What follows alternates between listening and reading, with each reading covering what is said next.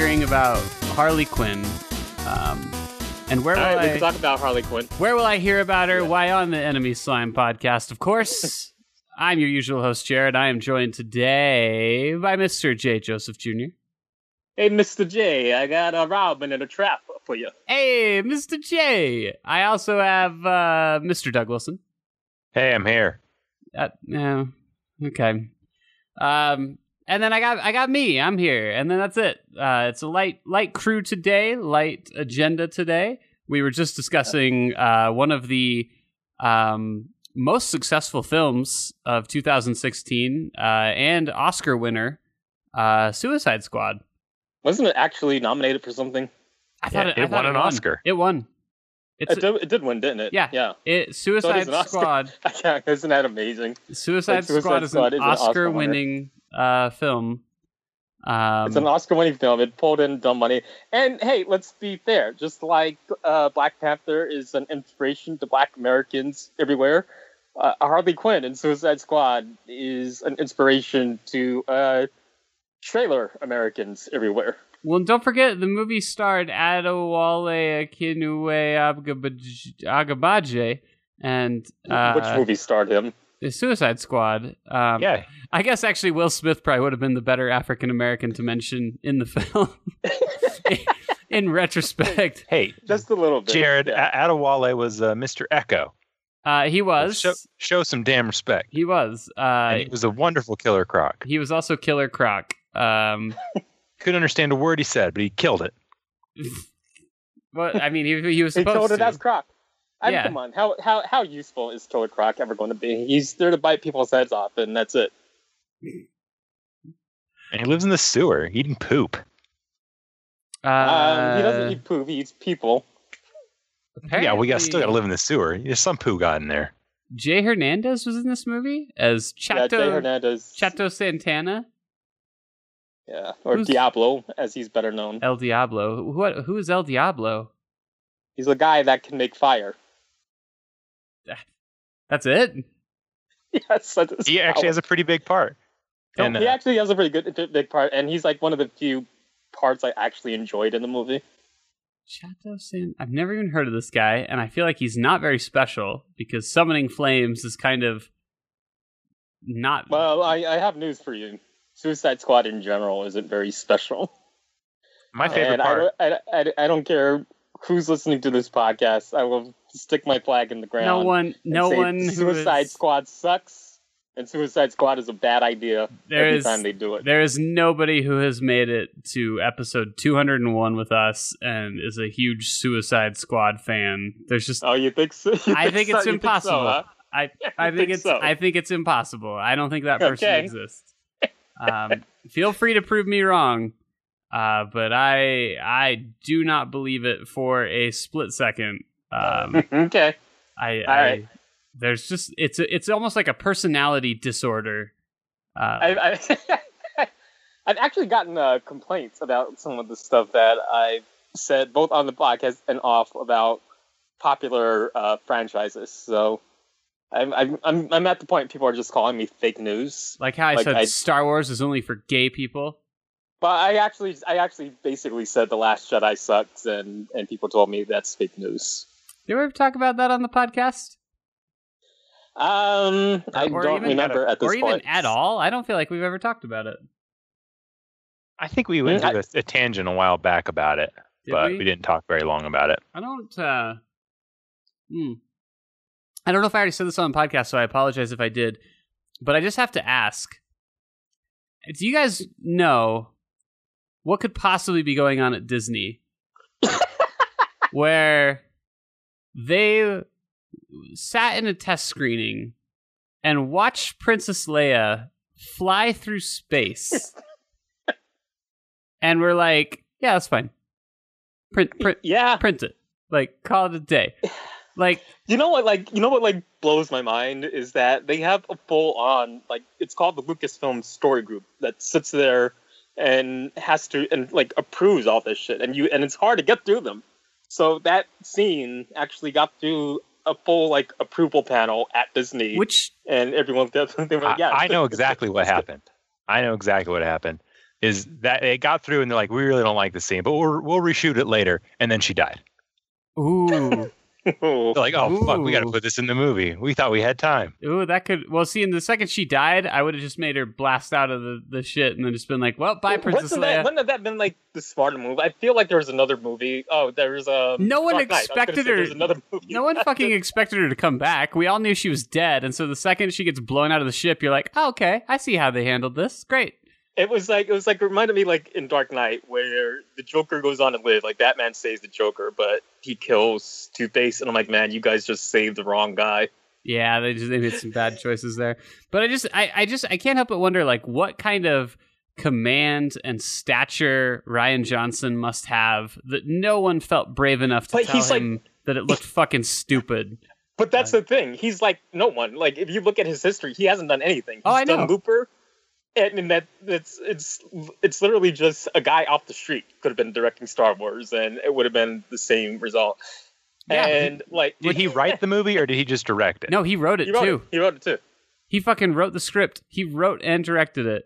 Uh, and I don't understand what happened because And like I, I feel like the the fanboyism for the film is so blind that I I try to like explain to people that look, I teach film in college to adults for a living, and if they showed me the same script, I would tell them that this is bad and they have to throw it away and they have to start over again.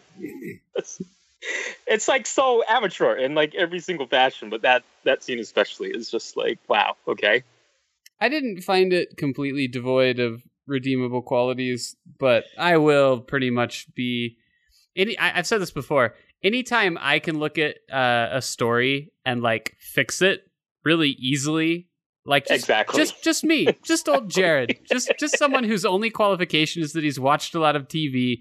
Like anytime I can fix it and figure it out, it makes me mad. It makes me like, why couldn't Yeah. you figure this shit out? You had like so much more at your disposal. You you probably like went to school for this. You had a team of people that you could have been like, "Hey, is this a good idea?" And they could have been like, "No, it's not a good idea." And they're honestly pretty easy fixes and could probably have worked with pretty minimal editing. Yeah, a lot Well, of a lot of them are, and that's the, that's the other crazy thing is like a lot of it could have probably been saved in the editing bay. That movie is Yeah. at least a half hour longer than it needs to be, minimum. I, I mean, I feel like it does, and then and then there's something that just feel just completely kind of amateurs, like the whole thing with the Luke Skywalker flashbacks to killing Kylo Ren, and now we had to get like three flashbacks, three different perspectives. It came off to me like as that as an episode of South Park, like um, like I'm watching like there's a very specific episode about a guy who just keeps having these PTSD flashbacks to his wife and all that. And that's just what that moment came across to me as. I'm like, this could have been this could have been cut from the movie entirely. it could have been the same movie. I didn't Um, mind. uh, I I didn't mind the. Um, I didn't mind the fact that like. So let's just we'll we'll, we'll just spoil this. If you haven't seen this by now, f- fuck you. Like Jesus Christ. Um, I I didn't mind the fact that like Rey's parents were were nobody. Like that's fine. I that that's a that's a fine answer to the question. But there's something about knowing uh, that a lot of this if you if you the more i learn about like behind the scenes of it it seems like so much of it was set up by like abrams and his team and then just basically like given to johnson without any like without anything. Right. just, just being like here you go have fun and it does seem a little lazy that like anytime he has a question that he can answer he's just like i don't know it was no one. Like There's no one. Yeah, it, it's, it feels like a write off, and I, I think part of that is also on Abrams, even though he kind of ditched in this movie, um, eh, eh, because you know there, eh, Abrams is kind of the master of these unfulfilling setups and Sure. like these really kind of like vague answers and all this kind of stuff, and it, it just it just bugs the shit out of me every movie of his I see, and that's not to like knock him. I like some of what he's done. Like I don't like everything. I don't love everything he's done, but um, you know, it's like Star Trek 2009 was fine. I actually really liked The Force Awakens, but it's it, it's setting up these super big questions and then just having like this unfulfilling answer or kind of you know answer, and then um, again, I agree. It's like the ex- execution is everything. When, when you build up a big mystery as to who Rey's parents are over the entire arc of the first movie, and then Adam Driver is like, yeah, it was just no one. I didn't actually feel like they were building it to, in the Force Awakens. I didn't really like. I know she really gives a shit, but I feel like you know overall in the movie, I'm not supposed to really give a shit who her parents are. Like I, when I came away from that movie, I didn't care about who her parents were. I, I Like, feel I, I would I would go along with saying that like maybe maybe it's just the fandom that did it that was like oh my god it's a mystery, um, but I I feel I feel like and, and this is the thing is like even if it was set up even if Abrams was setting him up for it then all he was setting him up for was to do some like hack stereotype shit like yeah, I agree with that too. so it- so I it's a feel like- lose lose situation. He's either like Luke's your dad, and you're like, well, that's stupid, or he's like, no one's your dad, and you're like, well, that's kind of stupid, but uh, all right. So, so, so there are two points about Rey's parentage. First off, I think that you know, I, I think the fact that Rey is invested in who her parents are makes us invested as an audience. You usually want that as like a good as in a good character.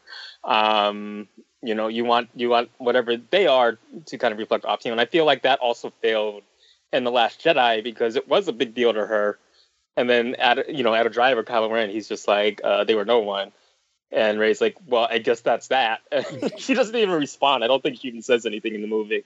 Uh, so it feels like just empty, uh, just overall.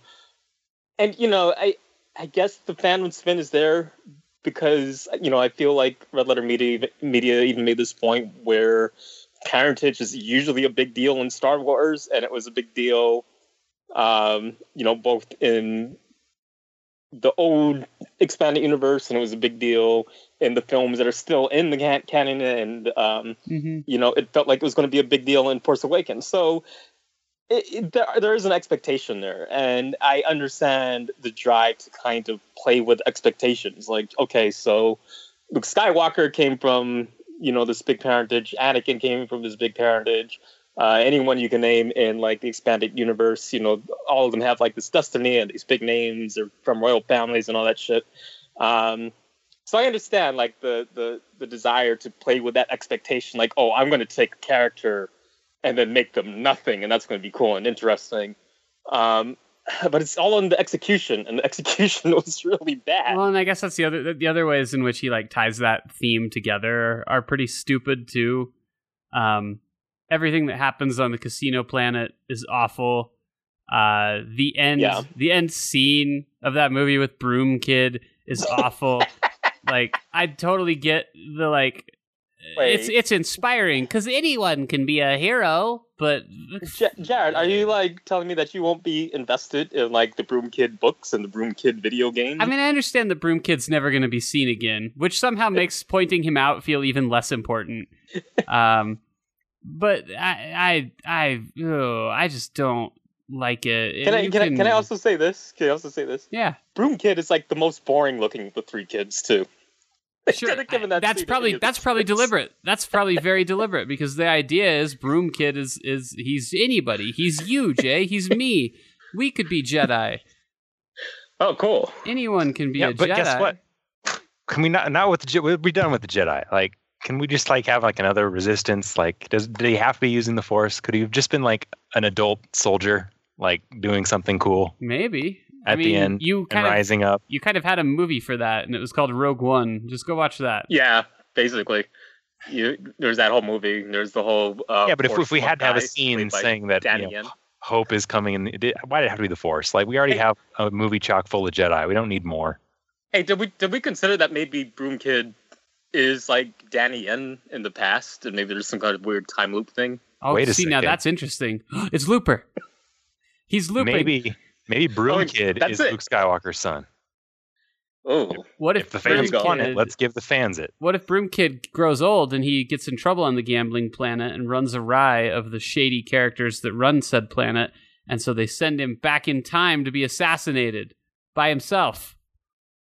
oh snap! Now we have a Holy shit! That's a film. and we Uh, will name it the Cloverfield Jedi. ooh, I watched uh, that too. Um, That was good. did you watch it? yeah, I watched it.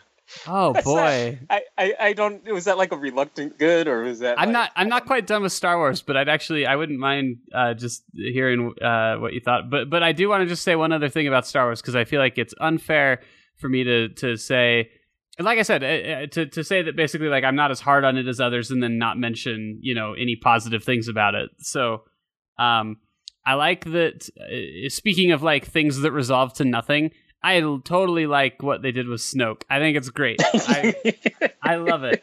Uh, I I think that everybody made way too fucking big of a deal about him, and I'm I was so thrilled when he got cut in half. That was fantastic. Um, and I really, really, and I don't know if I would credit Johnson with this or if I'd just credit Adam Driver with this, but I think Kylo Ren is just super well done. Uh, I agree with that I, last I, part. I, love that you you never know like what he's going to do that entire movie, uh, and that's so it was unique for Star Wars, a, a, movie series where you literally know what everyone's going to do all the time. You know what that's fucking true. Anakin Skywalker's going to do for three whole movies uh, and so to have somebody who's unpredictable is like interesting to me.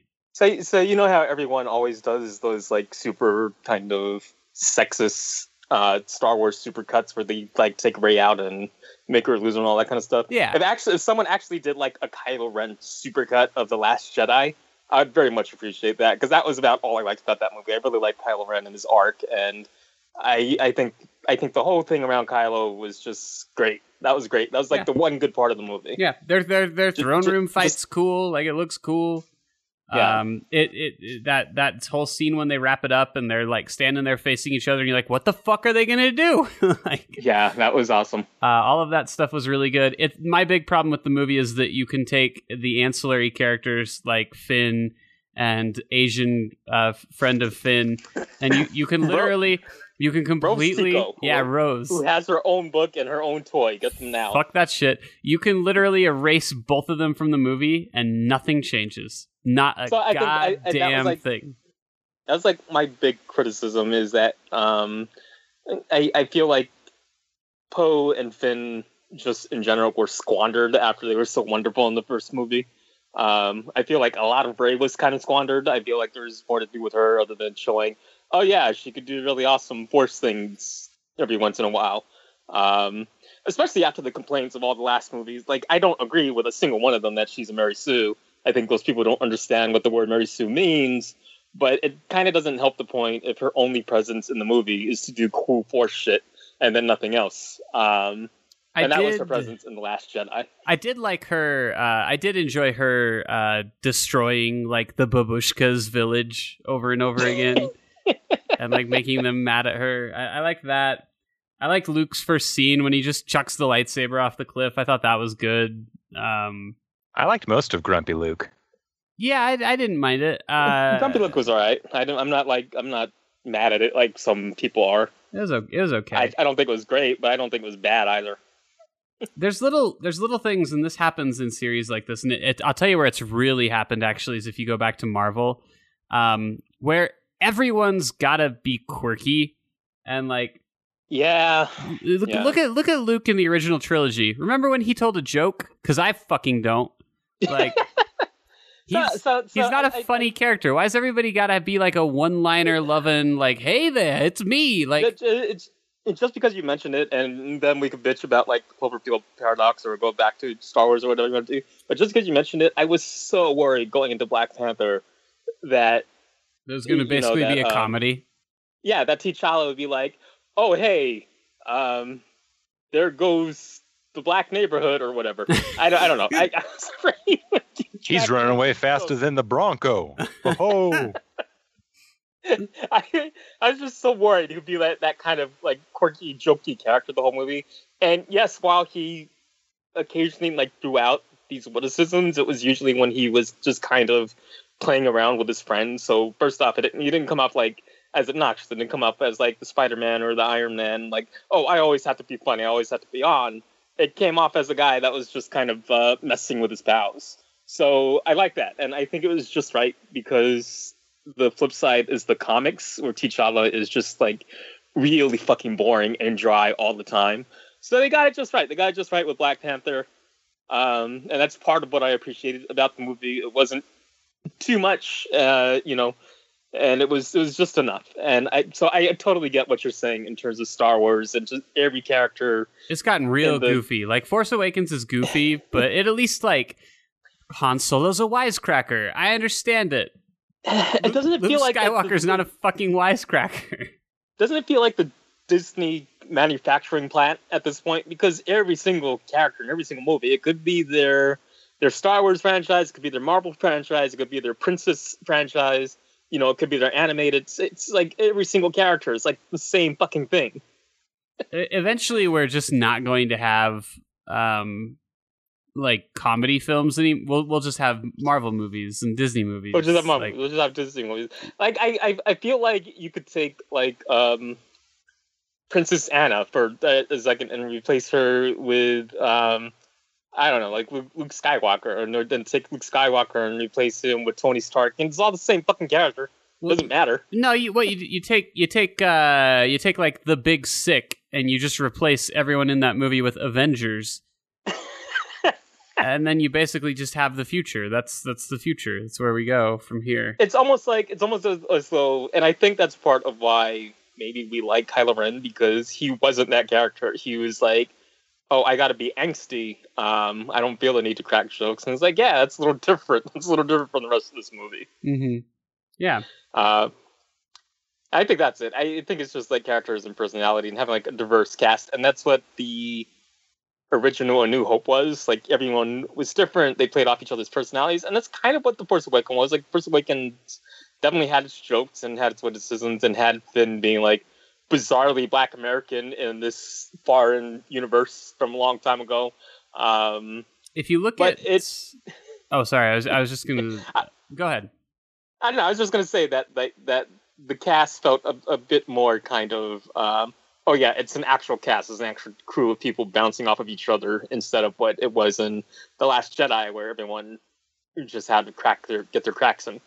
You, gotta you gotta tell your joke. You gotta uh, prank phone call the Star Destroyer. You know, like oh ho ho, yuck yuck yuck. yucks. Uh, and uh, interestingly enough, thinking about it, if you look at Rian Johnson's film history, he's done really well with singular protagonist-based films, but I don't think he's ever even made a movie with uh multiple like main characters and i wonder if that's the problem is he like was really able to zero in on like one character and he's like i got it i know how to write kylo ren and he's like oh fuck that black dude's in this too and then just didn't know what right. didn't know like what to do from there. He's like, "What do I? What do I do with it? I'll make him go to a casino planet. Black people love casinos."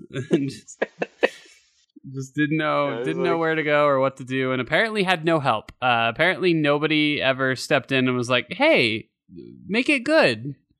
Uh, now that you're mentioning it, I, I'm I'm thinking back on like Rian Johnson history, and he's always kind of done best and, and, and kind of done the most of Very these kind simple. of angsty, uh, very simple, but also like these kind of like angry, kind of inner Mhm. turmoil characters. yeah, I would, I would say that's definitely true of Looper. I'd say that's absolutely true of Brick. Um, Yeah. his his main characters are very like tormented and unhappy, and and he was um, also like um I, I think on the last he was definitely following a um he was definitely following something that was laid out for him pretty hard but he was like on the last couple of seasons of breaking bad as well Yeah, and he's great. He did he did the best episode of Breaking Bad, like easily, Yeah. far and away. He directed the best episode of Breaking Bad. I think he's really talented. I don't I don't want to make it sound like I'm talking shit. Like like Brick is one of my favorite movies. I just I just do not think that Star Wars was for him. yeah Uh, i agree And agree I. I don't know if that will get fixed when he uh, leaves and goes and does his own trilogy like he's apparently doing. Maybe maybe that solves the problem. Is maybe maybe we're blaming all of this on him, and maybe it's the exact opposite issue where Lucasfilm was too involved and he had see, see now, now you're making me think about this a little differently and i think you might be right because it's really easy to like especially with star wars it's really easy to pick kind of like your villains and say oh george lucas ruined this or dave filoni ruined Sure. that and all that kind of stuff and then and so rian johnson felt the same thing but now that I, i'm thinking there is a very disney formula and i'm wondering if we just had like a difficult time adapting to that because Well, well, Disney still owns the story beats. Like they they know probably overall what they want to do. Yeah, Rian has to to write the movie, but he has to write it within a certain confines. Well, Yeah, it- it's yeah, even worse it- too, it- where he has to write one knowing that there's a whole third one. So like, you're in a tough situation because like you can't have good payoff for anything, which uh, sounds about right because there is no fucking payoff in the Last Jedi anywhere at any point. Um, so you know it makes sense, but I wonder if when once he's left alone and is just like I'm gonna I'm gonna do what I want, and I'm gonna make a fucked up Star Wars movie about a murdered girl. Uh, like then I wonder if it's gonna be maybe a little more interesting, uh, or if Yeah, or if we're just right. gonna have the exact same problems. Well, now, now, now I'm just sitting there thinking about like all the dumbass notes that Rian Johnson probably got from the producers and executives at Disney. Like, um, like, oh yeah, we understand what you're doing with Luke Skywalker, but uh, can he squeeze some blue milk out of a weird alien thing here?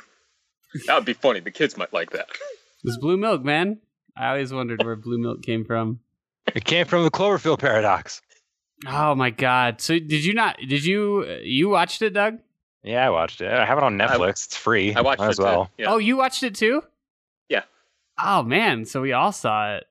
Um, We all saw it. Best movie of the year. can I just That's say the thing that happened. Can I just say the one thing I liked? Maybe. Yeah. Yeah, actually, I think thinking about it, I think it's the one. No, there's there's maybe two or three things I liked. There's there's one thing that I liked. I I fucking love the Lady in the Wall. Uh, Uh, that was cool. it's gross. It's like uncomfortable. It's kind of scary. Like when they rip it off, it's very like horror-ish, and um, uh, I thought that was pretty good. I I guess So- my problem with the movie is that if you basically think about it for any longer than ten seconds, it just falls completely apart. I I actually had like the opposite problem because it didn't make any sense while I watching was watching it. But when I put some thought behind it and started to separate out what was probably the original movie from like what J.J. Abrams said, oh yeah, and put Cloverfield in that. Oh yeah, Um, it started to make a lot more more sense because when I first saw it, it felt like a straight take on like a Rick and Morty episode, and I saw this comparison often. I saw people compare it to like Black Mirror and to like Twilight Zone and or like Doctor Who, and say, but it was a really bad episode of that. So I felt like it was someone taking Rick and Morty, uh, trying to do a serious take on it because they just threw every sci-fi concept at the wall. Like there's a guy early on ranting about time travel and dimensional paradoxes and how there will be sea monsters and demons and it's like Well, yeah, dude, that that like, exists literally to to fulfill the Cloverfield universe. If, if Exactly, it's- if- exactly. yeah, that, that's its only purpose is like, see, eh, eh, it's it's Cloverfield. This guy's saying it. This is why. Exactly, exactly, and, and it's funny because um, uh, you know, Red Letter Media again, they pointed out something that I didn't notice until the end of the film. But every time someone mentions Cloverfield, it's off screen. So Yeah, that was it's true. It's was it's always voiceovers or. Uh, so it absolutely, I, I I think at this point it's it's hundred percent confirmed that it was just a different random sci-fi movie, Oh yeah, and they definitely. and they were literally like, how can we make money on this? And they're like, I know, make it a Cloverfield movie. And so I actually think uh, I think most of the Earth-based scenes are extra as well. Uh, like, So like- the Earth, the, it's funny that the Earth-based scenes are extra because that was actually the story that I was more invested in. I'm like, what's going to happen in this kind of uh, yeah, I think Walking I think Dead uh, slash Last of Us? I think all the shit, all all the shit with her husband, I'm pretty sure is, is extra and and uh, added on No, later. no, no, I'm 100% certain is extra, and that's actually the movie that I was more interested in. Well, but that's well, yeah, because because I still want to watch like the rest of the original Cloverfield movie. Like, I kind of Right. want more of that. Yeah, actually, Well, I I, mean, also I, like- I I also like like the- Cloverfield. Um, you know, I also like the, the dynamic. Oh, like like oh, this husband is kind of fucked, and he's running around in this post-apocalyptic, and now he's like responsible for another life. On top of that, and It's got like, a oh, child that's bride. that's- yeah, that's a fascinating. That's a fascinating thing. And, and but meanwhile, back on the space station, they were throwing so many science fiction concepts. I mean, that was it. That was like the, the stuff on the planet Earth because it was so focused because it had to tie into Cloverfield. Um, and because it had to feel like the original Cloverfield movie, that stuff to me felt like something I can grip onto easier. Meanwhile, back on the space station, they were forced to include all these different sci-fi questions. So after the movie, when I was able to like sit and parse it out and say, okay, so what was here before, um, you know, Bad Robot went, okay, let's make it a Cloverfield now. And when I understood that it was like, oh, a space station landed on top of another space station and displaced it from space and time, then everything started to make sense. It started to make sense, you know, why one guy on the space station was hearing voices from himself. It made sense why another guy on the space station had this arm um, that was moving on its own.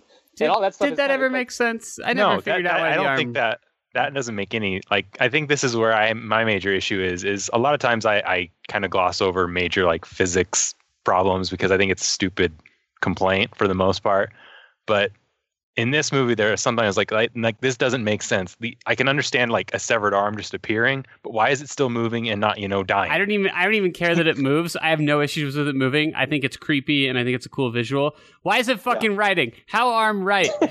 How can write? Well, yeah. How how can it write? How does the guy in the other universe who's still apparently controlling his arm know what they want to know?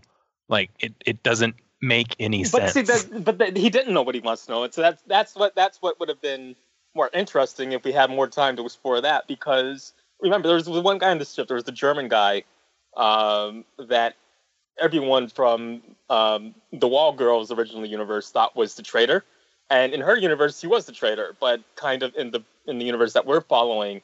Um, he wasn't. He's just like a normal German scientist. but how um, does how does the hand know to write? Look in his tummy. like how how does he know? That's the question. We re- they they really need. But see, that, that that's what I'm saying. That's like I'm not defending the movie. I think it's a bad movie. Um, I'm not like I'm not trying to like sit in his defense. I'm I'm just saying that I mean, if, There it, if it worked a for you, it worked for you. If, if that particular aspect like uh, didn't didn't. I mean, uh, the, the arm's a cool effect. It just I was like, oh, okay, this doesn't flow at all, but okay. I feel like I can let stuff go pretty easily, and for some reason, I just the arm really bugged me, um, and I never got over it. Uh, and actually, in the moment watching the movie, I was like, okay, sure. Uh, it wasn't until I like I turned it off and I was like, huh. Just- I, I- I I feel like this is what happened because uh, uh, there's a lot of last act plot twists in the Cloverfield paradox that makes the rest of the movie make a whole lot more sense. Like Wall Girl basically says, "Oh, you guys destroyed my space station when you teleported here."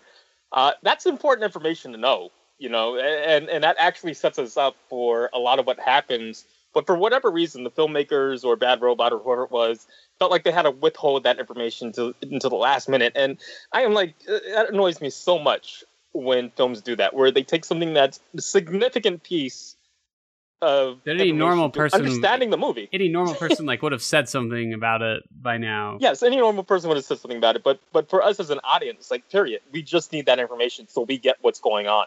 And uh, for some reason, movies and especially J.J. Abrams movies love withholding that shit. Love withholding like the simplest thing to understanding the world. So I feel like they had the script, um, and I feel like no one at Bad Robot knew what to do with it. And I feel like they they needed to focus in more on kind of the consistency of the world and how like the actual paradox that is named after works and all that kind of shit. And instead they went, no, let's just give up and make it a Cloverfield movie. And that's what happened. we ended up with it on Netflix. I do. Uh, I will add the other thing that uh, really works for me is uh, the lead. Um, I can't. Her name's Gugu. Gugu? Gugu. Gugu. Um, she works for me on multiple levels. Uh, one, she's hot, so that's good. Uh, yeah, sure. Two, I think that her arc with her children is like it, it's it's a it, it works in every way. Like it's interesting. So- to, it's interesting to think about. I think it's emotional. I think she acts it out really so, well. So pa- pause there because there's there's there's that's another thing that I feel like should have been upfront information because the whole thing it, it was like a plot twist almost that she killed her children um, Yeah. on accident. it was a little And bit. it shouldn't have been. It shouldn't have been. like I should have known that. It's a But- PSA for for faulty batteries. Don't don't put them in your house. So go ahead, Jared. I guess that's true. I think you could. I think you could write it either. way. Well, obviously you can write it either way because they did. They did it the other way. Um, but I, I, I think maybe you're right. I think they could probably uh, have not withheld that information. It would still have as much emotional impact uh, as it had. Yeah. And I wonder if that is something that was probably mentioned up front, like maybe in her Earth scenes, and then was like cut later. Um, right. But anyway, I, I, I, thought just like her dilemma, uh, and you understand like why she wants to do this really bad idea of going down to that Earth and just staying there, even though there's another her there. Like you, you still, even though it's dumb, you get why she'd do it, and uh, Right. it, it it works on on that level, and it, it kind of is an interesting like, man, what would I do in that situation? Like, you know, it works out that way. Um, everything else is is just okay uh their little bit with the uh you guys remember in the original cloverfield at the end how it has that thing falling into the ocean right Yeah. i I got to admit, as far as like tie-ins go, nice job, guys. Like, who So who put that shit in the original Cloverfield and was like, I'm gonna come back to this years later? Like, uh, you know, that had to have just been like a little marker that they added in, and just a little thing where they're like, this will get people talking, and it was total We- we have to- bullshit, and it was totally nothing. And like, how fortunate that years later they found exactly what to make that thing falling into the ocean. so we have to we, we have to like I, uh, we had to discuss something really quick about the entire Cloverfield arc, right? I- assume everyone saw Ten Cloverfield Lane. Yeah, All right. So um, let's talk about the oil wars really quick. Uh, and there's nothing. I don't think there's any better way to describe them because that's basically all they talk about in Cloverfield Paradox. Paradox. Like, oh, there's a war for oil now, so we call them the oil wars.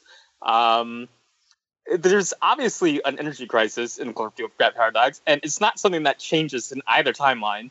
In fact, that's the entire reason for the existence of the space station, which is named the Cloverfield. The space station is named the Cloverfield the energy project is named the Shepherd, even though I suspect that space station was originally named the Shepherd and they changed it right. um, in in post. So so the Cloverfield, the actual space station that exists in both realities, we know both realities are suffering from this vicious war over resources because um, the space station exis- exists in both places just for that purpose. hmm Um, where was any of this in 10 Cloverfield Lane, and where was any of this in So- No, no, no, no. So the, the, these are the Cloverfield, the Cloverfield, ten Cloverfield Lane, and Clover are, are three completely different universes.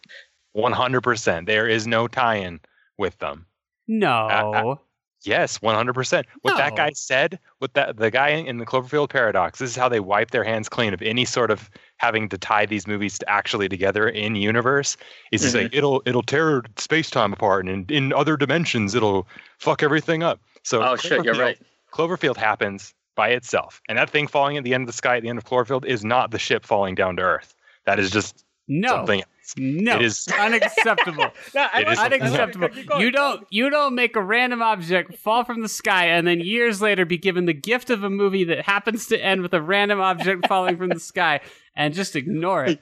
Uh, I, I, think I so. think, I'll I think Doug's answer- like really onto something. no, But I no, Doug, and- Doug's right. Doug's right. This is basically it can it can be like it can be a really simple setup for basically like an anthology series, like a Twilight This- Zone kind of That thing. is what they've done. That where it's- what they are. it's basically doing. just like the Cloverfield paradox makes weird things happen, and now when another weird movie comes out that we think we can't market, we'll just put Cloverfield on it, and it will be marketed. Cloverfield on it. They already um, have a fourth one coming out. Here's a here's a simpler explanation though that keeps everything in universe and answers Jay's question. The oil wars that we're so concerned about have not Mhm. affected the United States yet.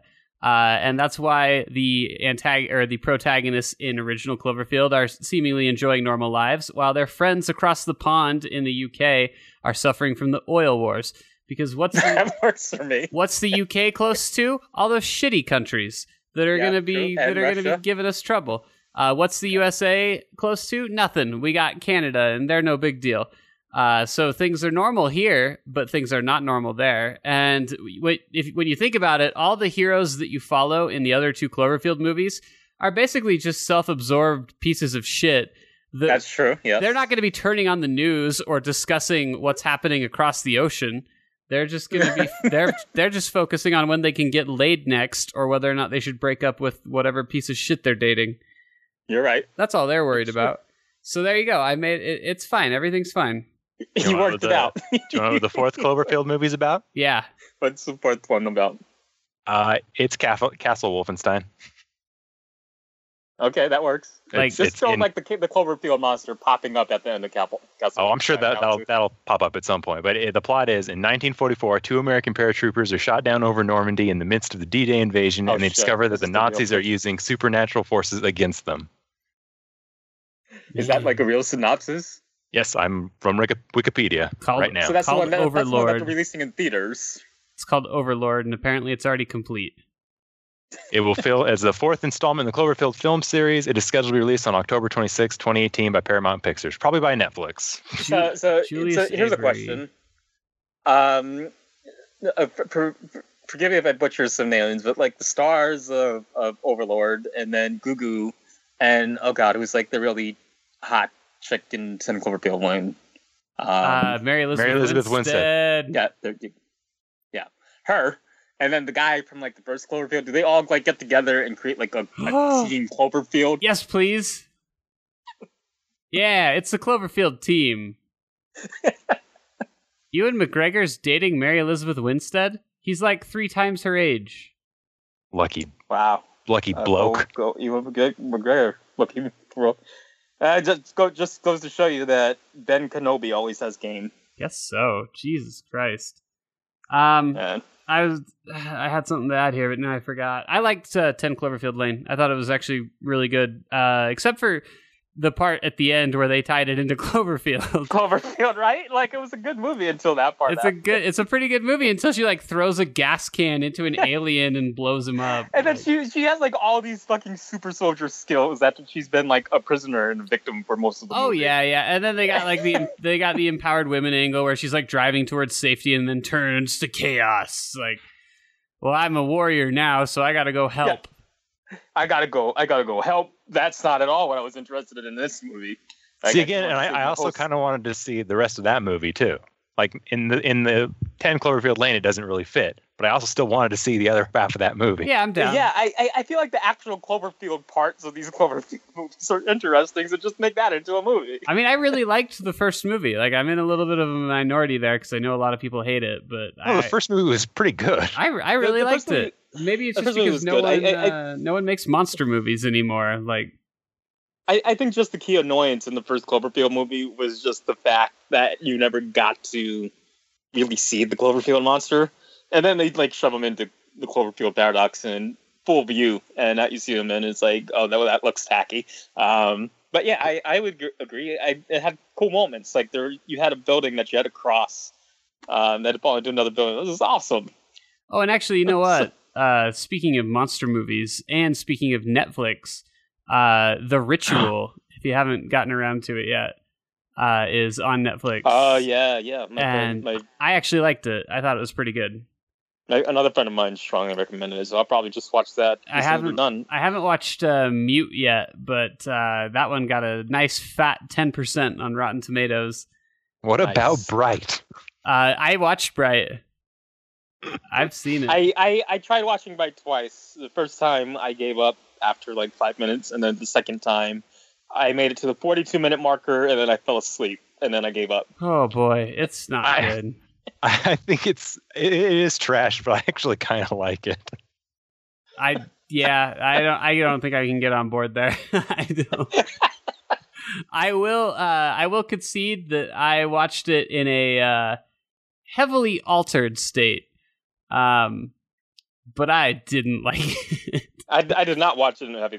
Just And by the end I by was- the end I was like when will this be over? I was I was 100% sober, and I watched it, and it put me to sleep.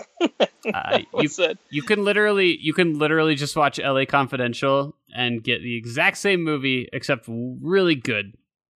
And just tell yourself like the guy is an orc. Sure, yeah. Just be like, oh man, I can't believe that Ed Exley was really an orc the whole time. um, Um, pretty much it. I mean, he's not racially profiled against, but that's that's about it. That's the only component Oh, to Bright that really has any. I liked I liked the you know the orcs as you know thinly veiled black guys. I thought that was uh, Um, that was good they symbolism. Because you had a black guy, and then you had like an orc. Yeah, Well, but they were like real funny black is- guys. Yeah, yeah, yeah. They were the black guy was basically like an Asian in this movie. You're Will, Will Smith was a like white the was a good- white You're Asian. one yeah. of the good fantasy racists. And Will then- Smith. And then the orcs were the orcs were the black people. Um, yeah, I, I guess. I, I, I guess if it, if it, if that was what it was going for, and since it was written by Ma- Max Landis, it was like really hackneyed and disconnected and alien, and that's how Max Landis writes. Like, I don't think he's interacted with real human beings. So, okay, fine. That's what that movie was. Will Smith was the Uncle Tom, and the orcs were thugs. I, I yeah, again, sure. I if, I'll take your word for it. I watched that forty that forty two minutes and I fell asleep. And we got- I mean, if you got if you watched 42 minutes, you you definitely you saw all the good parts too, because that movie just that movie just gets dumb. Yeah, but did you see the dragon? I did not see the dragon. And then did you see the centaur? I did not see the centaur. Yeah, there it's all in there, baby.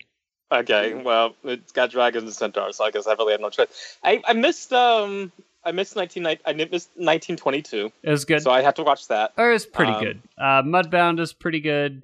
Um, I like Gerald's game. I did not watch that one, uh, but it's on my list. I'm going to try and watch Gerald's Game and Mute uh, because there's no reason to watch Mute, but I probably will. uh, I mean, you I mean, have why? Netflix, You so why it, not? We yeah, have access to them. Yeah. I guess that's so- really all it takes. Is uh, and That's what got that's what got me to Cloverfield Paradox. I'm like, well, it's here. Might as well. there's uh, I I generally like Duncan Jones. Um, I I've enjoyed most. of I liked Moon. I liked Source Code. I guess I did not Yeah. like Warcraft, but whatever. But Moon and Source Code are really good. like Moon, Moon and one of my Source Code are both movies. good. Uh, yeah, I, I liked them both. Um, and uh, so I'm curious enough about Mute. Like he's he's two for three, so I'll give him one more shot, even if Rotten Tomatoes gives it a fat ten percent. He might be losing his touch. Let's hope. Let's hope not. Uh, Yeah, I'm always afraid of that with like new directors. I was uh, again. I keep bringing it back to Black Panther. I was afraid of that with Ryan Coogler. I was like, oh, I really like Fruitvale Station. Uh, Creed was good, and he's got Black Panther. I'm a little worried, but no, it's- that turned out good too. I mean, that is So- a, it, it's it's like Rian Johnson. Like it's kind of weird for them to go from like this art house like pedigree to like the Jurassic Park, Forbidden Kingdom, right? or whatever. Forgotten Kingdom is that what it's called? Yeah, and then um, Ava DuVernay just did like a big one. It's supposed to be a hot mess. Um, shit, it's another Disney thing. Fallen. A Wrinkle in Time. That was it. Fallen. Um, Kingdom. Yeah. Oh yeah, like- Wrinkle in Time. Yeah, that looks pretty goofy. Yeah, I, I I hear it's not great. Uh, I'm I'm just calling it right like- now. Uh, New Jurassic Park is gonna be trash. It's gonna be fucking trash. Uh, I do not understand the concept of that movie. Like I, I saw the trailer. they're Uh, literally they're going to rescue the dinosaurs. like why would you do that? You know that's a bad idea. No one knows. They're just doing it. they're they're literally like the the dinosaurs are gonna blow up. Remember when they all tried to And kill us? I'd be like, let them and then and then up. Jeff Goldblum's in it too, and it's like you know um, he of all people should know that this is a bad idea.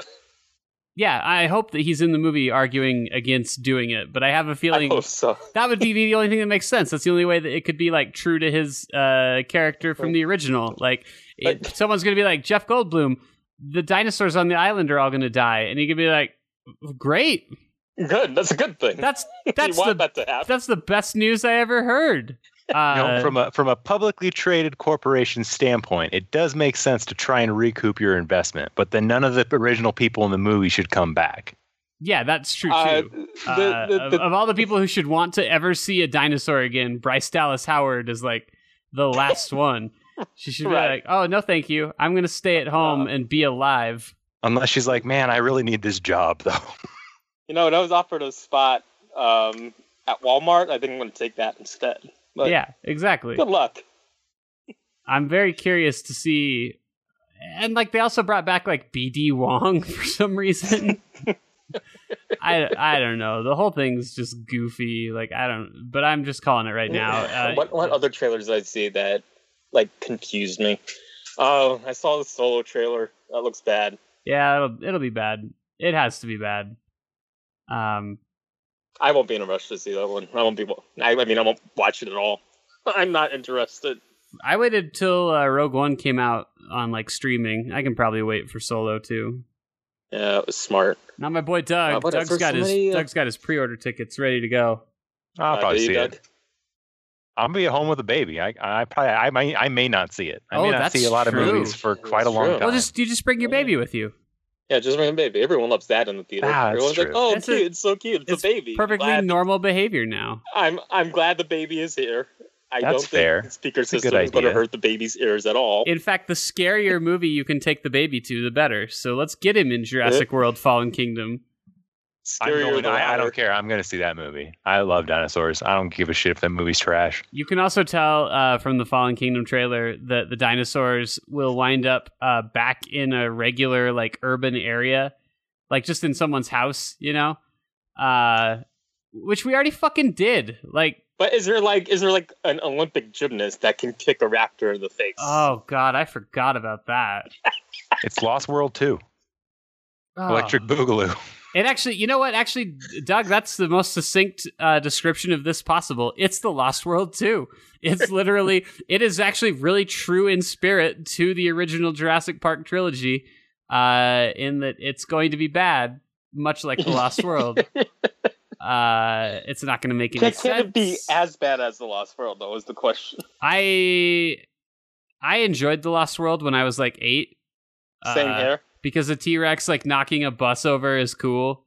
um, but uh, and also because Jurassic Park three came out and it's literally one of the worst movies I've ever seen. That's also true. Um, but Jurassic Park, those those two sequels suffer from the same thing The Walking Dead has, which is everyone does really stupid shit because it's the only way that they can figure out how to drive like tension or conflict. So, Yeah. So they're like, "Don't touch that dinosaur," and what does she fucking do? She's like, "I'm gonna go touch the dinosaur." And we're going to that, and that was, and that's the thing because like the first Jurassic Park and then you know the soft reboot of Jurassic Park, they both had that tension. You know, they they they had a lot of tension. It was like people were playing with a force that they didn't understand. Only now, I guess, in the new one, they sort of understand it because it's a soft reboot, not a hard. But well, whatever, it doesn't doesn't matter. Yeah, yeah, yeah. Um, but for the most part, it's like something that they don't understand that they're playing with fire, and then you know it's like a game between them and the really smart dinosaurs, like that kitchen scene um, with the kids hiding out from the raptors. That's like that's great. going to be in cinematic history forever. It's awesome. It's great. It's a Um, classic. When he sees him in the ladle, hell yeah, I'm all about that shit. but yeah, then then each movie afterwards, they just have to behave like really stupid in order to make it keep working. when she's holding that jello and she, and and jello's shaking god damn it's a Goddamn. masterpiece and then you cut to fucking that black chick flipping around and kicking a raptor out a window or With their with their gold medal gymnast skills. i forget who it is in jurassic park 3 uh is it Téa Leoni? Yeah, it is. she's just so insufferable. She screams the whole movie. I I was a young man when I saw that movie, and I was still like, "Shut up!" like Jesus It's Christ. dinosaurs. Oh no. It's dinosaurs, uh, and I think that's also the one where like the the pterodactyl's like a threat. Does he like come and like try and Uh, pick up? yeah, that's right. I, I forgot about that. Like yeah. the friendly pterodactyl that would never go near anyone ever. Whoa, is- whoa, whoa! No, if if pterodactyls were real, the humanity never would have had a chance. Those things are massive, and they would eat us. They don't want to eat us. They just want They to would. They They would eat eat They the just, shit out they just want to eat berries and stuff. Yeah, I'm pretty sure about that about pterodactyls somewhere. If uh, they they would be legitimately frightening. Well, sure, everything's frightening. Dinosaurs are frightening. That's the whole point. that's why they make the Jurassic Park series. That's the whole point of dinosaurs. Oh man. Uh, also, Um, if, if we had Dinosaur Island, the movie would be five minutes long. They're like, should we go to Dinosaur Island? No. no. The end. no, let's not, let's not do that. well, yeah, that's exactly. But you know, I'd have some respect for Fallen Kingdom if I went to the theater and they're like, "Hey, man, we gotta go to Dinosaur Island." He's like, "Are you crazy? I ain't going to Dinosaur Island." And then the movie just ends. it's like, well, You know, I I, I. I, I will give some credit because I used to do a lot of like um, urban exploration when I was younger. Um, when I say when I was younger, like even by just a few years. And so there are some really dangerous islands around New York that I've been like, hey, I kind of want to visit that. But I do feel like common sense wins, wins out in the end, and I'm like, yeah, but I kind of don't want to die. See, and that movie, that movie makes way more sense. Where you drop Chris Pratt, you drop Bryce Dallas Howard, you drop all that shit, and you send a fucking group of teenagers, urban teenagers, to Jurassic World because they're like, "Hey, man, I hear we can parkour here," and, and then they systematically get eaten by dinosaurs. That's a way Right. better movie. That's true. You're right. That makes that movie doesn't make a lot more sense. And so now we're back to my core problem that I was talking about, which Well- is when I can fix your movie in 10 seconds uh, with my big brain, that means you did a bad job. Well, well, hold on, hold on, because we can make we can keep making this work because we can keep we can bring Chris Pratt back and be like, hey, we found out like this really stupid group of teenagers with the island, and Chris Pratt, you're like the only guy that knows it. Can you save the teenagers? Yeah, that's true. That's true. And they can even be like, and Chris Pratt, one of them is your nephew, little little Timmy. little Timmy Pratt. No, one of them's your daughter. Oh, there you go. Even Oh, better. There you go. There yeah. you go. Uh, one of them's your daughter, and she went to the island to parkour, and uh, now she's being chased by Allosauruses. that actually really worked. So And and he takes down his mug of coffee and he's like, Ugh, I'm getting too old for this shit. Yeah, yeah. Oh, we did He it. got the movie. We done did it. He got the movie. In fact, Lost Kingdom. God, maybe even drop Chris Pratt and bring in like an older celebrity who plays Danny Glover. who plays him. Danny Glover's the wrong race, but like um, Not right spirit though. Uh, Harrison Ford. bring in like a Liam Neeson type, and uh, you know he goes to Jurassic Stickers Park. Got the skills. Ah, my daughter, she got taken to Jurassic Park. oh no, it's the worst. It's like that's that that and that's the line you put in your trailer. oh yeah, oh yeah, That was- absolutely. I Yeah. wanted to look at the camera and say, It is a fallen kingdom. Oh, some that that's got to be like in the movie somewhere. Someone has to say that. Probably in the court Yeah, scenes. I It- agree. it- it's going to be in the court probably scenes with. Jeff Goldblum. Um, oh man, whatever. Speaking speaking of movies, how about that Venom movie? Oh my god, I saw the trailer for that. I saw I didn't know that Tom Hardy was in it. There's a lot of people I feel like should not be in this movie. that are in it. Yeah. Because Uh, Michelle Williams is in like good movies now, like art house bullshit, and she's like, I, okay, I mean, can, but but here's can you tell me what the movie is about? Because I watched the trailer and I didn't know it was a Venom trailer until they showed me that V at the end. well, first of all, it sounds like Spider Man's not in it at all. He's not. Nope. So, uh, so it's already very mysterious. Um, so so I I mean I can explain that a little bit with comic book logic, but keep going. Sure. Um, first of all, it's kind of like Star Wars, where there's nowhere to go but up. Um, Right. and so like after Topher Grace played Venom, there, there's literally like e- even then, this trailer's probably still better than Spider-Man Three. Um, yeah, you're right about In that. fact, in fact, I would watch the Venom trailer as many times as it takes to equal the runtime of Spider-Man Three. if it if it meant I did not have to watch Spider-Man Three. Spider-Man three. Uh, yeah, I agree with that. I'd be Yeah. fine with that. And I didn't realize, I don't know how long it's been since you guys saw Spider Man 3, but I did not realize how bad it was uh, until very recently. Like, I knew it was bad, I knew it wasn't good, Right. um, but it has aged so, so poorly. Uh, I, I know it was bad enough that I never felt any need to go back and watch it ever. it is it is horrific. Just go watch clips on YouTube. It'll blow and your by the mind. way, like I- like I was like a huge, huge like Spider-Man fan growing up. I, I, Oh, me and, too. You know, I, Me too. Spider Man was he's, dope. He's far and away my favorite. Even today, uh, he's he's still easily my favorite superhero uh, in Marvel, DC, anything else. Because I feel like that like my superheroes my because I'm always reading comics. I didn't quit like when you did. Mhm. Um, so even when I quit, I'm still kind of reading something, and I feel like a lot of my recent superheroes have been supplanted by a really unexpected character. Um, Like Squirrel Girl. No, no, we actually already talked about her. So Whoa, uh, Um, Bat, uh, Batgirl or Power Girl or whatever. One of the girls. Har- Harley Quinn. Harley Harley Quinn. Harley Quinn has actually had a pretty strong comic book run, and clearly DC feels she's marketable enough that they're making like four movies about her. I mean, um, I, I would I would add this in with Spider Man. Like, I liked him so much that I even like stuck with that shit through like the clone stuff when he got cloned like too. seven Yeah. times in space or whatever, which has to be like some top tier. When I think of comic book bullshit, that's what I think of. I think of Spider Man getting the- cloned nine times. And so the uh, Spider Clones was like that was that was like the hard kind of downhill marker for Spider-Man, and then it's only gotten worse. So I can tell you some of the like shit that's happened, and I can and that's how I can explain the Venom movie. So I mean, how many how many times has Aunt May died now? It's got to be like eight. Aunt May, Aunt May's died, died a couple of times, and then they've used a couple of uh, timeline crossing things. It, it, it's got to do with like multiple Earths and all that kind of stuff to bring her back. Um, so the- it's supposed the first time Aunt May died, it was supposed to be like really tragic, and then she's back a couple years later, and that was really kind of the start of Marvel like killing off big characters, and then you just go, oh, it doesn't matter, and Uh, chickening out. and chickening out because like you know uh, they always come back. Uh, Captain America came back. Uh, you know, Phoenix came back. They always come back. So whatever. Uh, anyway, so Spider-Man, the clone bullshit, the clone saga was kind of the start of it. The other big one that they had was um, like a mini one. This is forgetting all the other Marvel studies in but the mini one was Spider Island, and it was about basically everyone in New York gets spider powers, they get symbionts or whatever. Uh, oh, there's also the symbiote wars where everyone was a Carnage and a Venom and all that kind of shit.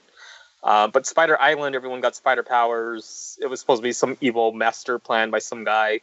And Marvel actually said this. It was inspired by New York's bedbug epidemic. So that's a good source. Of, yeah, right. So it was already kind of a bad site. The most recent one that I'm up to date with was the Spider Verse bullshit. So it turns out that you know, um, it's not just getting bitten by a radioactive spider that makes you Spider Man. There's an actual spider totem out in the universe. And there are these uh, people, I forget what they're called, they're, they're like some kind of weird vampires or, that eat spiders and like not the, the, the creatures, not the animal uh, or, or the arachnids or whatever. Um, they eat actual people that get spider powers. So they hunt down the spider totems and eat them and that was Spider Verse. So it was every version of Spider Man that had ever existed, and then some alternate concepts, which is how you end up with like Spider Gwen, and then you know Venom was a totem. Um, uh, Peter Porker, you know, uh, Spider Pig, he was another one. Uh, the black one, Miles Morales, he was another spider. So basically, they all had to get together and form an army to fight these guys. So as in, so anyway, that's all to say. The point is, it just got worse after the clone bullshit. I would, Every single... I'd like to. I'd like to give you an example of this by reading a plot synopsis excerpt from the Spider Island series. Uh, specifically, this is referencing Venom's role in Spider Island. Before you get started, I want to say Spider Island also an island that I'm going to say no to. Yeah, if would, someone wants to go visit it, you shouldn't go there. you shouldn't go there. And that and Spider Island is called New York, Doug. Uh, oh. When the people of Manhattan begin developing spider powers, Venom is sent in to capture a spider like beast that is fighting Firestar and Gravity. Venom manages to capture the Spider King and discovers that he is actually an enslaved Captain America. Venom disguises himself. no, no, no. Venom disguises himself as the Spider King to track the infestation to its source. The Queen and Jackal send him to kill Anti Venom because he is curing people who have gained spider powers, but his superiors order him to take him to Mr. Fantastic to help develop a cure. What? Flash. Yeah, it sounds about right. Flash and the Venom symbiote fight each other because Flash wants to bring Anti Venom to Mr. Fantastic, and the symbiote wants to kill Anti Venom for previously rejecting it. Flash wins the fight and delivers Anti Venom. By the way, that's that's the character Anti Dash, yeah, not not an ingredient Anti Venom or anything. uh, Flash wins the fight and delivers Anti Venom to Mr. Fantastic. At Project Rebirth, the scientists there are able to replicate the anti venom cure using samples from Venom, which is tested on the mutated Captain America. As Flash finally reaches the hospital, Betty Brant gives him a letter that was written by his late father before Flash is called back into action. He attacks the Queen and is backed up by Captain America later in the battle. They take down the Queen, but she transforms into a bigger, stronger spider form and is taken down by Venom, Captain America, Spider Man, Kaine, and the assistance of the Avengers. It sounds like uh, you and Michael need a spider book because you can probably hit it out the park just with whatever random bullshit, and you could probably like to do what you did with episode two hundred, right? Like two entirely different parts and then put them together, and it still makes sense. Uh, I'm glad perfect. I'm glad comics have fallen have fallen in the trap that all superhero movies go to where it's just so much excess. Like whatever happened to just make Spider-Man well, fights like one guy. Well, and, and that's like, why that's, that's, why DC. I actually saw a report that Marvel has reset the Marvel universe four times since 2015. That's uh, not a good record.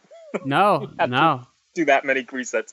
So I, will tell you, I'll give you, I'll, I'll, tell you like the story that I was really invested in in Spider Island, and then this re- this goes into why Harley Quinn is kind of my new favorite because this is the kind of story that I'm into. There are two superheroes in the Spider-Man universe. They're actually old school superheroes. They were introduced in the '80s.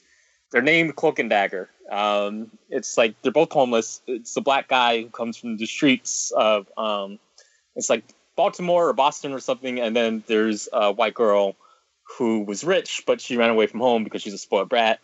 They get kidnapped, and then they're injected basically with super heroin, and that gives them their powers. Heroin, as in you know the drug. Um, Yeah, not not not Power Girl, not like ground Not up Power Power, Girl. Girl. Uh, so in Spider Island, basically it- their thing for some reason is that they live out of churches. I guess at first out of goodwill because the churches will them and then out of habit. So in Spider Island, um, they're living in a church that's about to be condemned because they want to erect a Starbucks or whatever. Um, and they're really upset that they're going to be kicked out of the church. Wait, so spiders still drink Starbucks? Yeah, absolutely. I, I, yeah, yeah. Starbucks is important. And Cloak is like, hey, we got to figure this out. So I took out an ad in Times Square advertising us as superhero. And uh, Dagger is like, hey, I don't have time for this bullshit. I'm studying for like community college so I can get a degree and do something with my life. And that's kind of the comic. That's like kind of the whole thing. It's like about gentrification and what are two like young 20 something homeless people going to do with their lives. And they just happen to have superpowers. And um, And the island is full of spiders. the island's full of spiders. So it actually comes up and it's almost like a side note. It's almost like the writer didn't want to bother with it. Um, because Wolverine shows up, uh, Falcon shows up, and they're like, hey, there's about to be this huge brawl with a bunch of spiders in Times Square. Do you guys want to come along? And they're like, yeah, sure, we'll do it. And then they go and fight, and then Tandy's like, uh, or, you know, Dagger, she's like, uh, shit, I'm late for class. I gotta go. And I need my leaves, and iced we- mocha latte. that's basically it. And, and it's it, I like that. I, I like that. You know, Dagger does look like a pretty basic bitch. Dagger is a pretty basic. Dagger, Dagger's Dagger would definitely get like a chai latte at any point. um, yeah. I mean, you guys, you guys are joking, but I like that shit. Like when a comic does that, when a comic's like, hey, these superheroes guys just kind of have like normal lives, well, that's and this is like kind of like real life. I like that. like that. That's what I always found so endearing about. th- I can sum up why I like Spider-Man so much in one word. Uh, his life is shit. Like yeah. that's basically what I think is interesting about him and why I liked reading his stuff all those years is like Yeah. he just he could never get a fucking leg up on anything. Nothing ever Yeah. went his way and it was basically just like it's just a story about a guy who is like shouldered with the with the, all the responsibilities of the world and is never ever ever rewarded for any selfless like act that he takes on. And every uh, comic that I gravitate to kind of has that like flavor. Like, in every, every, every anytime there's been a run, it's been that kind of normal, more down to earth, and more kind of like, oh, superpowers get in the way of this shit. yeah, So, so Spider Gwen was like that, and that's why everyone liked Spider Gwen so much. And then they got so up their own ass and just started doing a bunch of the other convoluted shit, and Like- crossovers that go in the movies and all that You- shit. No one wants that. you know that Captain America's getting blown like all the time. Like right. he's just left and right. Every, they they they're fucking lining up to blow Captain America. Nope. nobody wants to blow Spider Man. Who wants to blow Spider Man? If you did, he'd shoot webbing into your mouth and you'd get all gummed up. So Yeah, it doesn't sound fun. Although there was an arc like that where uh, there was a there's there's there's an there's an Asian girl. Her name is Moon. oh, it's always an Asian girl. so her name is Silk. She's a spider too. She's also a spider totem, and she was basically locked away in a bunker um, since the '90s. So she grew up on like VHS tapes, and Peter Parker learns about her existence, and he frees her from the bunker. And all they do is just have like wild sex all the time. Um, and that was that comic basically. And at one point, Moon was like, you know, uh, this is too much great sex for me. Let's stop. You know, we got webbing and spider shit all over every place. Um, I think she dressed herself in webbing too at first. I think her costume was like webbing. oh, like uh, Yeah, sort of. I'm very. I mean, obviously, I'm like very invested. That's our video game moment for the podcast, That's our by the video. way. That's our video game moment for the The podcast. Bayonetta. We've been talking for like an hour and thirty minutes Yeah. about nothing. Um, It, it, we we talked about very serious movies, very serious uh, we covered some heavy ground. shit. Uh, I was just going to say, I was just going to end it by saying that uh, the current Harley Quinn or the last one that I read, you know, she broke up with the Joker. I, sure. Why? Spoilers. in the in the grand scheme of things, like I'm surprised that you weren't like, you know, she got cloned four times, and three of the clones killed one of her, and that was the one that was dating the Joker. It's like it and feels like the most harmless thing, right? Like she broke up with the Joker. Uh, she moved away from Gotham, and she moved actually to Brooklyn. So it turns out Gotham and New York City are totally different places. Um, sure. And she got an old like dump in Coney Island, like she owns the whole building. And she joined the roller derby, I believe. I mean, that's Um, perfect for her. it's pretty good. And then at some point, she got it in her head that like, hey, I'm going to run for mayor of New York, and that went really badly for everyone. Um, it was great. I like I, I like that that you know Harley Quinn decided she was going to run for mayor of New York City, and it turned out that was a really bad idea, and it ended up horribly for a lot of people. Um, and that was good. So good job, good job I've- keeping it focused. I have one final thought. What's your final if thought? Here, while if you there- tell me your final thought, make sure you look at this amazing Harley Quinn cosplay that I found. Oh God. Let's take a look. Ooh, that's sexy. But my final Oh, thought yeah, is that that if there if there was an island full of Margot Robies, I would say yes to visiting that island. So like Harley Quinn Island or or Margot Island? Just Margot. No, Harley Quinn's crazy, and she that no, that is not a relationship or or even any kind of sex that would be good. It would But be isn't too, like just isn't too like, crazy. aren't the crazy ones a little better, at least in bed? I'm sure they're better, but at what cost, Jay? At what cost? That's cost? true. That's the that's a good point. But Margot Robbie, you get second next next best thing. Margot Robbie Island. Is it just So- is so it just pitch- an island with one Margot Robbie on it though? No, it's a bunch, and they all have really so- low standards. So, so so give me the pitch. Everything that we learned this podcast. Give me the pitch for Margot Island. How do we make that a movie? Okay, so the kids first of all, it's got to be the urban kids and they want to parkour. And they Okay. they heard about this island. It's Margot Robbie Island, and so they go there. and there's Margot Robbie totems. and there's Margot Robbie totems. Yeah, and when you get there, you become a Margot Robbie. Um, but uh oh, here's a problem: the island is an active volcano, and it's going to kill all the Margot Robbies. Oh, Unless you get enough anti Margot Robbie venom. Oh yeah, that's true. There needs to be anti Margot Robbies. So yeah, so then we find out we find out our hero Chris Pratt, he's an anti Margot Robbie, and so when he meets a Margot Robbie, he counteracts the thing and, and can't become Margot Robbie. Is her name Robbie or Robbie? Ro- Rogie. Robbie? yeah, Rogaine. I thought it was Margot I thought it was Robbie until until Doug pronounced it Robbie. and He clearly knows. now I don't. Now I don't even know I- about Margot Robbie than I do. I've never had to say it out loud. Um, but the the point is that uh, all the Margos, he, he's an anti Margot, and so he goes there and he saves the teenagers. And Wait, wait, wait, wait. Hold on, hold on. You're going a little too fast because uh, Will Smith has to be in every Margot Ro- Robbie. oh yeah, he's often in Margot Robbie, I'm sure. You know, Um, he, he he shows up. he does and seem like he's often in Margot Robbie, doesn't He he? It wasn't- merges with Margot Robbie and becomes Mecha Robbie. It wasn't enough to have Jada Pinkett. He's got to have You Margot gotta have Robbie Jada too. Pinkett and Margot Robbie. I mean, okay, God, they look really, like they if have you're gonna lot pick of fun together. If you ever see the pictures of the two of them, Jada versus Margot Robbie, no one's picking Jada. Jada's gross. and Jada, they someone would have picked Jada like ten years ago. She's not gross. She's just old. Oh, she was never good looking. You don't think so? You don't think so? No, I was never a fan of Jada. Not- not even Jared like, and I have uh. Not even like Menace to Society. Find me a good picture, and I will, I will, I will decide. But there's Ah, no. there's- She's just something about her. she's so she's so there's no way to say this without being racist so actually i just won't say it but she's got like a look in menace to society that works she um does have a look in Menace to Society that works. uh Um, yeah.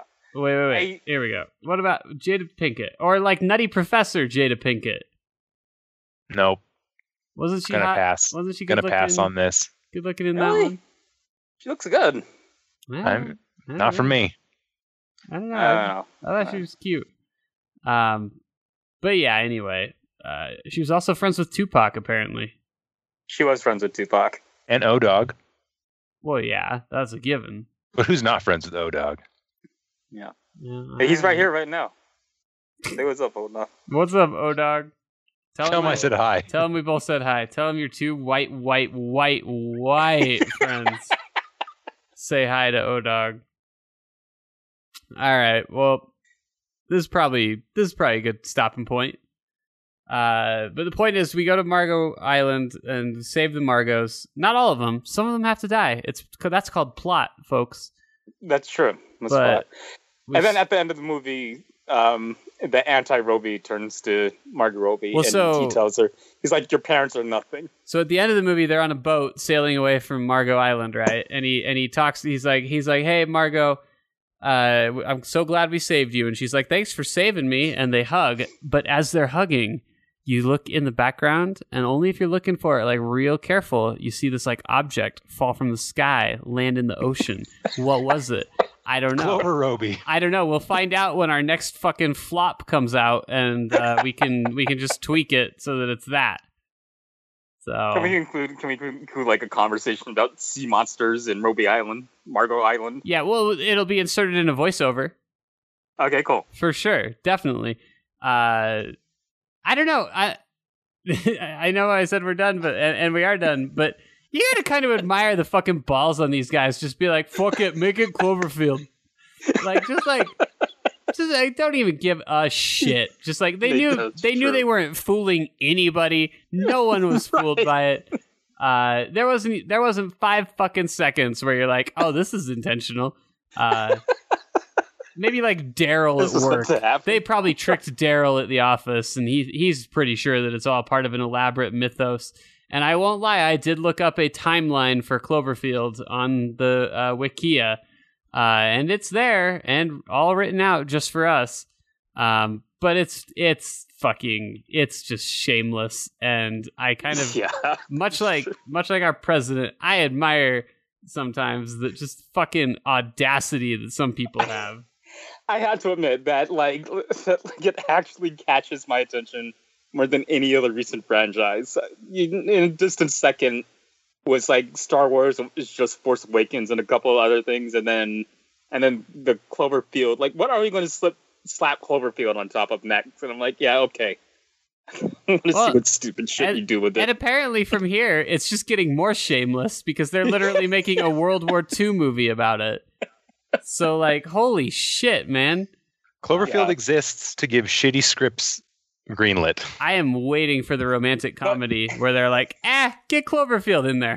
Put, put, put Cloverfield on it. They're like, hey, this new Matthew McConaughey uh, vehicle. Well, it's not true because he's he's uh, he, we've had the McConaissance or whatever, but they'll they'll find something. They'll have a uh, a, a hip and happening new romantic comedy that just isn't going to make it, and uh, they'll be like, wow, it's Cloverfield now, and all we do, Matthew all, all we do, love? uh, all that's different is the exact same movie, but every now and then there's a voiceover where he talks about how bad he wants to kill her, and so you're wondering if that's what's going to happen the whole movie. And that's it. That's it. And then at the end, uh, the monster appears. he was he Uh. was the monster. Cloverfield healed McConaughey. Yep. And that's it. All right, that's a good that's a good goodbye point. Um, hey folks, if you enjoyed our podcast today, uh, go check out our website, enemyslime.com. Go follow us on Facebook and Twitter. We're at the enemy slime on both of those services. Uh, we'll be back next week and we'll try and talk a little bit about games because there's Why don't you tell us uh, uh, what's your Cloverfield movie? Yeah uh, you T- tell t- us tell us which island you would set it on. You tell us, and uh, tell us how much you liked Suicide Squad, since Jay's pretty sure you did, because he has that little faith in our uh, audience. So, uh, tell us, t- tell us in the comments about your favorite Suicide Squad member, and let's let it be Jay Hernandez, the man who can make fire appear, the least remarkable hero of all. Slipknot. It's Slipknot. He was the cool one. What can he do? Can he just tie good knots? Yep. You you're not wrong. Wait, really? I mean, they have a guy named Boomerang who throws boomerangs. That's still better So- than Slipknot. Yeah, Sli- Sli- Slipknot exists to get his head blown off within five minutes of the movie starting. Oh, okay. They always have to do that in Suicide Squad. They always have to like start it off like like, and remember, there's a head bomb here. That's pretty. it's that that poor Indian actor Adam Beach. All right. Well, uh, I'm gonna have to go look this up because uh, it sounds neat. Um, anyway, I think with that, we are out. All right, the Clover the Cloverfield podcast.